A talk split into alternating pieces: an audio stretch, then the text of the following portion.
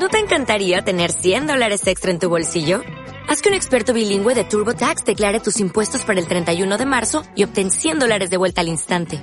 Porque no importa cuáles hayan sido tus logros del año pasado, TurboTax hace que cuenten. Obtén 100 dólares de vuelta y tus impuestos con 100% de precisión. Solo con Intuit TurboTax. Debes declarar para el 31 de marzo. Crédito solo aplicable al costo de la presentación federal con TurboTax Full Service. Oferta sujeta a cambios o cancelación en cualquier momento.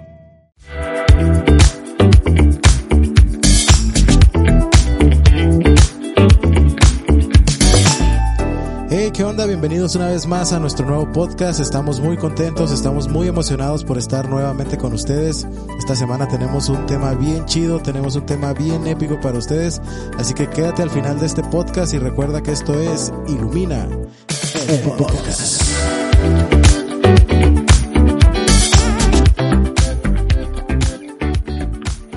Lo que callamos los líderes. Creo que como iglesias, como cuerpo de Cristo, es muy común que cuando entremos a, a servir en un ministerio después de que nos acercamos a los pies de Cristo y, y empezamos a, a congregarnos y demás, luego luego entra la oportunidad de, hey, ¿te gustaría servir en esta área? Hey, ¿te gustaría servir en esta otra área? Y, y sí, generalmente como cultura latinoamericana no somos muy dados al decir que no, tampoco somos muy dados a decir realmente lo que pensamos, sino lo que creemos que la persona que está con nosotros eh, quiere escuchar. Pero el día de hoy vamos a hablar precisamente de eso, de aquello que generalmente no se habla acerca del liderazgo, acerca del servicio. Y antes de continuar con el tema, me gustaría presentar a las personas aquí presentes. Eh, primero que nada, eh, les presento al invitado especial, que es Omar Gallo. ¿Qué onda, banda? ¿Cómo andamos? Y el invitado especial, pero principalmente para mi vida, aquí al lado de mí, Hola, hola, ¿cómo estamos? es Karen, es mi esposa. Los amores. Los, somos- los amores. Es Ositos el, cariñositos. yo parezco más oso. y, y su servidor, que es, estoy muy feliz de estar en este lugar, Daniel Peña. Y sí, hablaremos acerca de lo que es el liderazgo, acerca de lo que generalmente se cae acerca del liderazgo. Y quisiera empezar por preguntar, ¿cuándo fue la primera vez que tuvieron la oportunidad de liderar, no solamente dentro de, de una iglesia, sino en un equipo de algún deporte, en cualquier otra ocasión, desde la, desde la escuela, qué sé yo? Pero sí, preguntar eso, ¿desde cuándo fue su primera aproximación al liderazgo? Gallo. Ay, no manches, bro. Pues fíjate, ah, si pienso, o sea, desde, desde el génesis de mi vida, ¿no? O sea, yo, yo, yo fui cristiano desde los 15 años y pues obviamente, como tú dices, ¿no? Dentro de la iglesia, eh, tus líderes y pastores empiezan a confiarte, delegarte responsabilidades y ya estás a cargo de personas, de ministerios, grupos de jóvenes, iglesias, células, bla, bla, ¿no? Pero, pues, o sea, no necesariamente tienes que estar en, en la esfera de la religión como para estar dentro del liderazgo. Eh, liderazgo tiene que ver con la influencia que tú tienes, ¿no? Cuando tú tienes una influencia de cualquier tipo sobre otras personas, ya tienes, ya tienes algo de liderazgo sobre ellas o en ellos, ¿no? Entonces, pensando en cuando comencé eh, mis primeras tareas de líder, pues yo creo que era en la primaria, ¿no? Cuando el jefe de grupo y toda esa onda y de eh, tú vas a dirigir la exposición y demás, yo era un inútil, o sea, no sabía absolutamente de nada. Yo creo, yo creo que todavía sigo siendo un inútil, ¿no? Pero, pero yo creo que empecé a aprender más acerca del liderazgo hasta que eh, pues Cristo vino a mi vida, tenía 15 años y pues ahora sí tenía personas a mi cargo, eh, programas a mi cargo, actividades a mi cargo y ya fue desde ahí donde yo considero que empecé a vivir un liderazgo más activo y continuo en mi vida pues hasta el día de hoy, ¿no? Amor. Sí, yo creo que también en la primaria me acordé ahorita de cuando por primera vez no nos ponían a dirigir, este, no sé, el juramento a la bandera y empezabas con el Padre Nuestro ¿no? y terminabas amén. y, y sí, en la primaria tal vez fue la primera vez en la que pude dirigir alguna cosa en, en pues en lo que sea que me hayan puesto, pero también considero que cuando entré a la iglesia de lleno fue cuando empecé a entender qué era un liderazgo, como pues yo siempre he estado en las panderistas y hasta la fecha, ¿no? Me encanta ese, ese departamento. pero ahí, ahí fue cuando hubo más ese, esa experiencia de liderazgo. Y ahorita men- mencionando acerca, o regresando un poquito a lo que mencionaba Gallo acerca de la influencia, eh, dentro de la iglesia la palabra líder o liderazgo nos suena mucho, ¿no? Por eso luego, luego lo asociamos como, ah, la primera vez que fui líder de los adolescentes, o fui maestro de los niños, o fui eh, líder de las panderistas, de la alabanza. Pero justa- justamente eso, eh, el liderazgo es sinónimo de influencia y de servicio, ¿no? Y a veces ese liderazgo empieza, eh, realmente si nos ponemos a, a analizar nuestra vida, empezamos desde un poquito antes de ser líderes en la iglesia, ¿no? Desde que somos, como decía yo, jefe de grupo. Por algo los muchachos, o bueno, los niños de la primaria te escogieron como jefe de grupo. O desde que eres el que organiza las retas en la primaria. O desde que eres el que... Yo me acuerdo de Morrillo, eh, en, mi, en mi etapa pseudo pseudocristiana, cuando estaba en la primaria, me hice un grupo de, de una banda de rock. Escuchábamos Panda, Allison y esas, esas bandas cristianas de aquellos años. Edgar Lira. Y, y me acuerdo que yo era, yo soy cristiano, era cristiano. Y tocaba el piano y un amigo se me acercó que es católico, eh, católico, y él tocaba la guitarra. Y se me acercó también, él me dijo, ah, yo conozco uno que toca el bajo. Y este era testigo de Jehová. Entonces fue como, hey, pues hay que hacer una banda. No, pues Simón. Que se llame Divergente. No, no lo, lo más chistoso es la banda. La banda se llamaba Distinta Religión. Bien emos. Pero teníamos esa, esa iniciativa de llevar a cabo algo y sí ensayamos dos tres veces. Me acuerdo que después un día escuchó mi papá que estaba tocando Smoking the Water y habló con, mi papá siendo cristiano habló conmigo como, hey, esa música no es de Dios, esa música no le agrada a Dios. Y ya después como que reflexioné y dije, hey, no, sí es cierto, esto, está mal, ¿no? Pero curiosamente, ahorita, ahorita actualmente sirvo en la iglesia como, como líder de alabanza, pues soy parte del ministerio de alabanza, pero desde aquellos años ya, ya empezaba como esa chispita, ¿no? Por organizar, por se- ser parte, por, por servir junto a alguien más y, y organizarnos, ¿no?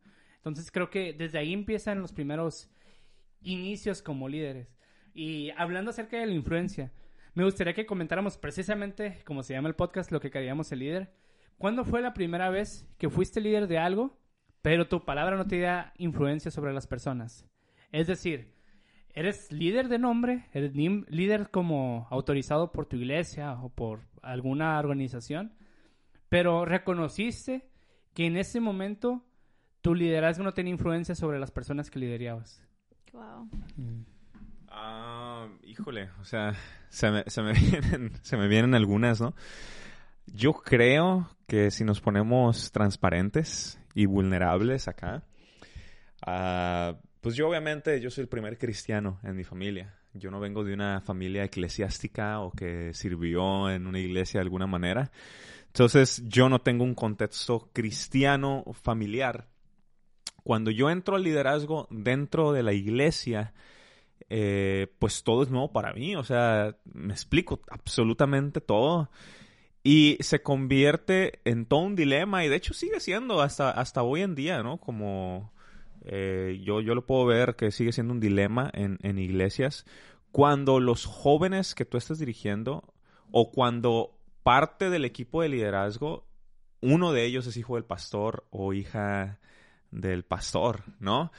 Porque entonces ahí puedes tener la más buena idea, puedes tener la mejor visión, puedes tener un buen comentario, pero honestamente, al menos a mí me tocó, ¿no? Se inclinaba más acerca de lo que el hijo del pastor eh, opinaba, eh, aunque fuera una decisión horrible, aunque fuera un trato horrible, siempre se inclinaba más hacia allá. Y yo amo un montón y respeto mucho a los hijos de pastores, de verdad que, qué paciencia, ¿no? Y, y qué pasión si, si, si se mantienen, porque pues no me puedo imaginar, o sea, yo no soy hijo de pastor, no me puedo imaginar por lo que ustedes tuvieron que, que pasar, pero yo creo que sí, ahí está, para aquellos que, que no venimos de ahí, sí, ahí está a veces hasta intimidación he visto, ¿no? De como, no, pues no, no, no vale mi voz porque pues no soy el hijo del pastor y, y, y, pues no, o sea, no, no cuento acá.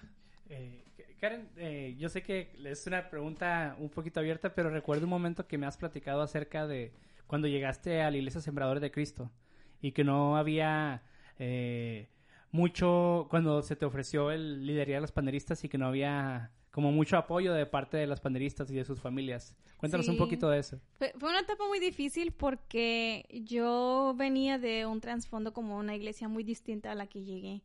Y recuerdo que cuando llegué a esa iglesia eh, me ofrecieron el poder estar en esa área liderando. Y yo pues dije, pues sí, o sea, como yo estudié y, y me gradué y todo, y dije, hey, pues puedo impartir lo que aprendí. Pero nunca me imaginé que iba a toparme con personas que no iban a estar de acuerdo al liderazgo. Estuvieron tantos años acostumbrados, la iglesia tiene muchos años, pero estuvieron tantos, tantos años acostumbrados a un liderazgo un poquito más light, a un liderazgo sin tantas reglas, a un liderazgo sin tanto compromiso y mi corazón estaba en ese momento apasionado por enseñarles no solamente que son pasos y patrones y, colores, quería enseñarles que también es un trasfondo bíblico, que también tenía que ver con una relación profunda con Dios. Entonces yo llego a la iglesia y quiero implementar esto que yo aprendí. Y recuerdo que habían unas cuantas hermanitas que amo mucho y ahora digo, wow, Dios me, me llevó de un lado a otro, ¿no? Completamente. Pero esas hermanitas se encargaban de, de hacer que mi voz no fuera importante.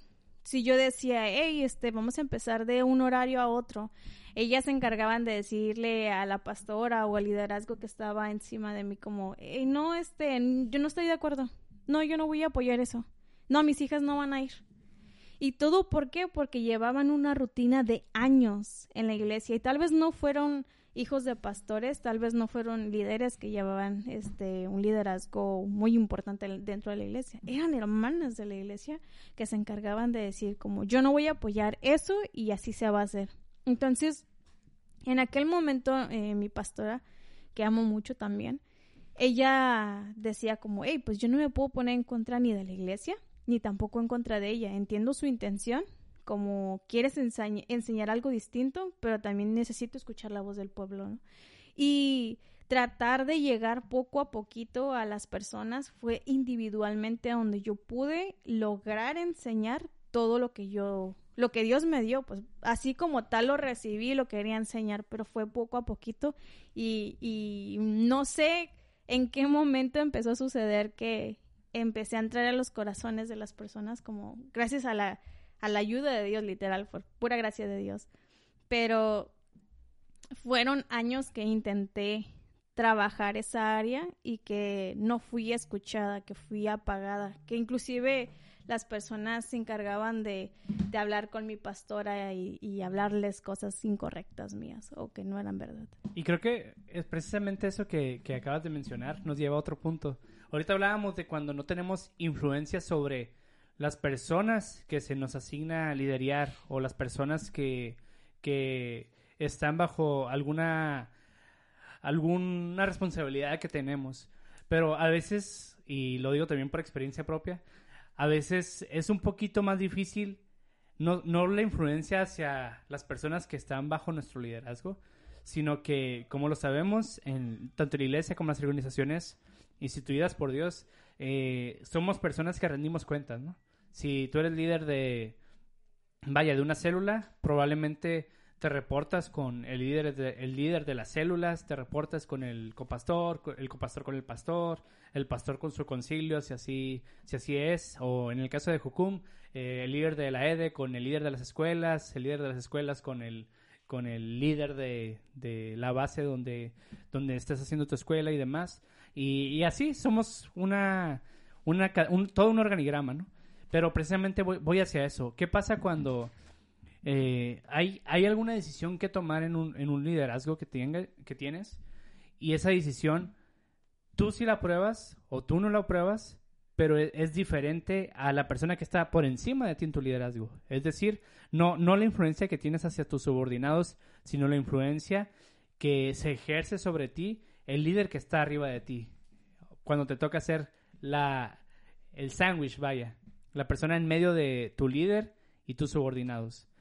Eh, ¿qué, qué, ¿Qué experiencias has tenido ahí, Gallo? Por ejemplo, tienes un líder y tú tienes personas liderando y, y hay una hay una ¿cómo decirlo? Una, una cosa que se te asignó para que hagas con esas personas que tú no estás de acuerdo, pero tu líder te pidió que lo hicieras.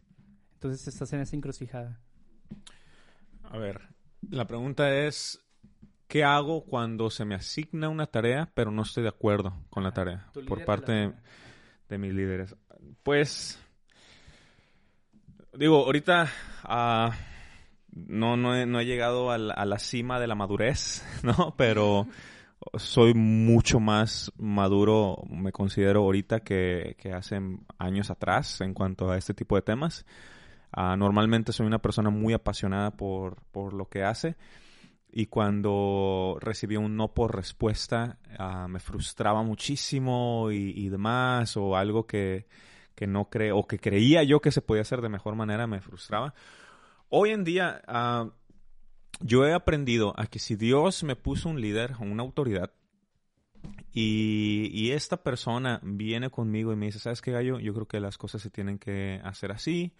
Ah, bueno, yo comparto, obviamente, tengo la responsabilidad y- y yo siento que tengo que compartir si hay una mejor manera de hacerlo que yo considere. Este, hablarla, ¿no? Decirle, hey, ¿qué, qué te parece acerca de esto? Sin demandar, más como un, oye, este, ¿qué te parece? Ajá, ¿qué te parece acerca de esto? ¿Pensaste ya acerca de esto? Y a lo mejor mis líderes van a decir, ¿sabes qué? Sí, ya pensamos acerca de eso, pero no va a funcionar de esa manera porque ta, ta, ta, ta, ta, ta, ta. Entonces, muchas veces no tenemos esa conversación saludable con nuestros líderes. Eh, O esa confianza, ¿no? Ajá, o esa confianza en donde los líderes vienen y comunican de una forma autoritaria, donde haz esto, ¿no? Y nosotros no respondemos de la forma madura, donde, oye, ¿qué te parece? O sea, no hay una comunicación sana, ¿sabes cómo? Yo, yo creo que mucho tiene que ver en el liderazgo esa relación entre líder y discípulo, o entre líder y subordinado, o entre líderes en una mesa, como de si recibimos algo que no estar de acuerdo, tener la apertura y la confianza de decir, ¿has pensado acerca de esta otra manera?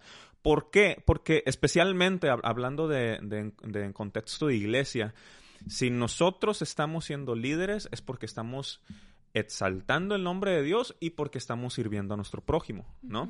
Entonces, si tú y yo, Peña, por así decirlo, ah, hacemos equipo en el exaltar el nombre de Dios y bendecir a las personas, yo creo que es sano el que compartamos los dos las ideas, ¿no? A lo mejor tú vienes como mi líder y me dices, hey, hagamos esto, pero yo te digo, oye, Peña, ¿qué te parece si... o has pensado acerca de eso? Y a lo mejor tú dices, vato, no había pensado en eso. ¡Qué chido! Procedamos de esa manera. ¿Sabes cómo? Y hacemos un equipo los dos juntos para el beneficio de, de la gente. O sea, en el liderazgo, específicamente en el eclesiástico, no se trata de quién tiene la razón, se trata de cómo juntos podemos bendecir mejor al pueblo, ¿no? Entonces, yo te digo, hoy en día yo siento que tengo la madurez de que si mi líder viene y me dice algo que no estoy de acuerdo o que creo que se puede hacer de una manera diferente, yo siento la responsabilidad de exponer y decir, ¿has pensado acerca de esto? Y mi líder a lo mejor dice, no, pues no, no he pensado acerca de ello, este, no estoy de acuerdo o demás, y tener esa conversación sana. Si al final, después de haber compartido eh, mis ideas, ah, mis opiniones, mi líder se mantiene firme, pues al final digo, bueno, pues yo, si, si, si yo te considero mi líder es porque confío en ti. Claro, Claro. ¿No? Si yo no confío en ti, entonces, ¿qué, qué fregados estoy haciendo acá? claro. Como, ¿qué estoy haciendo acá si yo no confío en ti como mi líder? Entonces, si hay esa confianza de líder, lo que tú me digas, las decisiones que tú estés tomando, no porque estoy como sometido y no puedo hablar, no, o sea, yo tengo esa confianza contigo, Peña, de que tú estás tomando las mejores decisiones. Este, te digo, es el punto en el que yo me encuentro hoy en día y creo que me ha servido muchísimo en la interacción que yo tengo con, con mis líderes. Es la forma que también yo trato de manejarlo con las personas que, con las que yo estoy responsable, pero, pero sí, no sé si contesta la pregunta. Sí, definitivamente. I- Igual, igual hay otra, como la otra parte de la pregunta, ¿no? Como, ¿qué pasa si tu líder no entiende tu, tu pregunta, ¿no? Como, hey, ¿existe otra manera de hacer esto? A veces el liderazgo se vuelve demasiado, ¿cómo se puede decir cuando es como muy directa, como muy tajante? ¿Autoritario? autoritario, ajá. Y tú quieres eh, ver la como el otro lado, el otro ángulo de la situación y tu líder te dice, ¿sabes qué? No. Ahí te ponen una situación difícil donde dices, hey, yo sé cuál es, qué es lo correcto. Yo sé cuál es la respuesta a esto. Y tú como líder te quedas, ¿qué haré? ¿Hago caso a mi autoridad o hago caso a lo que yo creo que esto es lo correcto, ¿no? Como lo que Dios me está diciendo o lo que Dios me está llamando a hacer. Eso es difícil, poderte poner entre ambas y decidir. Y cuando decides, pues irte por el otro lado, como hacer lo que tú crees que es correcto, de repente te das cuenta que no estás respetando tu líder. Y para mí en lo personal, puedo, puedo decirlo como una experiencia personal, en algún momento me llegó a pasar que, que quise darle por mi lado como, hey, yo sé que eso no está bien, como yo lo veo lo correcto, pero en realidad no estaba respetando ni estaba eh, como siguiendo la voluntad de Dios, que era respetar a mi líder, ¿no? Como, como honrarlo. Y ahí deshonré a Dios, creyendo yo según que estaba haciendo lo correcto, pero estaba deshonrando a Dios.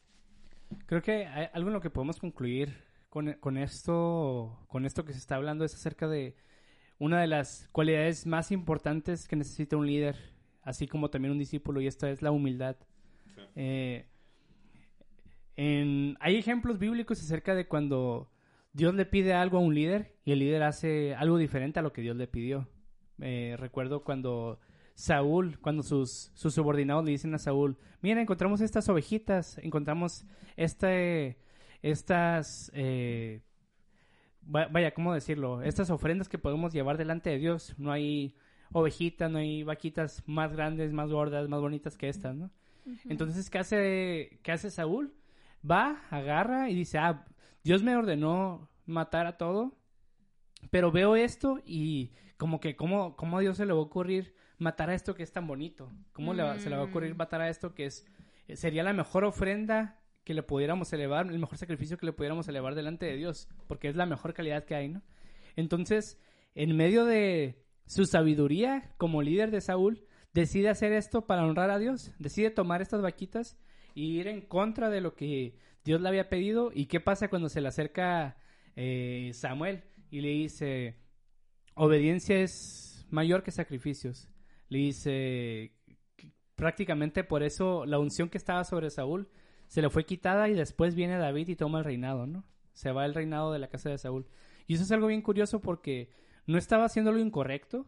Ah, en la cabeza, en la psiquis de Saúl, parecía que era algo muy bueno el hecho de que estaba guardando algo para ofrecerle un sacrificio a Dios, pero en realidad estaba en contra de lo que lo que era la voluntad de, lo, que era la voluntad de Dios. Y con eso mismo eh, y concluyendo en, en este tema, a veces se nos corresponde o nos ponemos en un, en un momento difícil en el cual se nos pide algo como líderes, o sea, nuestros líderes, a, a, tomar una decisión que no nos gusta, una decisión que puede ir en contra o incluso como dice, como mencionaba Gallo, si hay una relación correcta, eh, una, una comunicación sana entre tú y tu líder, este, puedes dar tu opinión, puedes decir qué es lo que crees correcto, pero al final de cuentas de lo cual Dios se agrada es de la obediencia. Al final de cuentas de lo cual uno tiene la recompensa es de la, de la obediencia y como dice en ese versículo, la obediencia es mayor que sacrificios.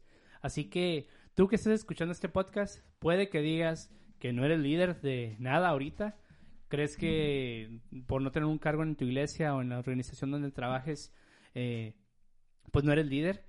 Pero ponte a pensar en qué personas tienes influencia. Ponte a pensar en si tienes algún sobrino, un hermano menor o alguien cerca de ti en el cual tú tienes influencia y estás ejerciendo de alguna manera, tal vez indirecta, un liderazgo.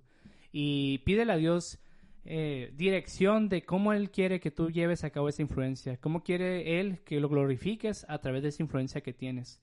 Y recuerda que puede que parezca que tú tienes la razón y tu líder no la tiene. Parezca que tú tienes la razón y tus subordinados no la tienen. Pero lo más importante es el obedecer la voz de Dios. Y la voz de Dios es la misma que puso ese líder sobre ti. Así que te animo a que, a que lo busques, te animo a que honres a tus líderes, te animo a que primero seas un buen discípulo, un discípulo humilde antes de ser un buen líder.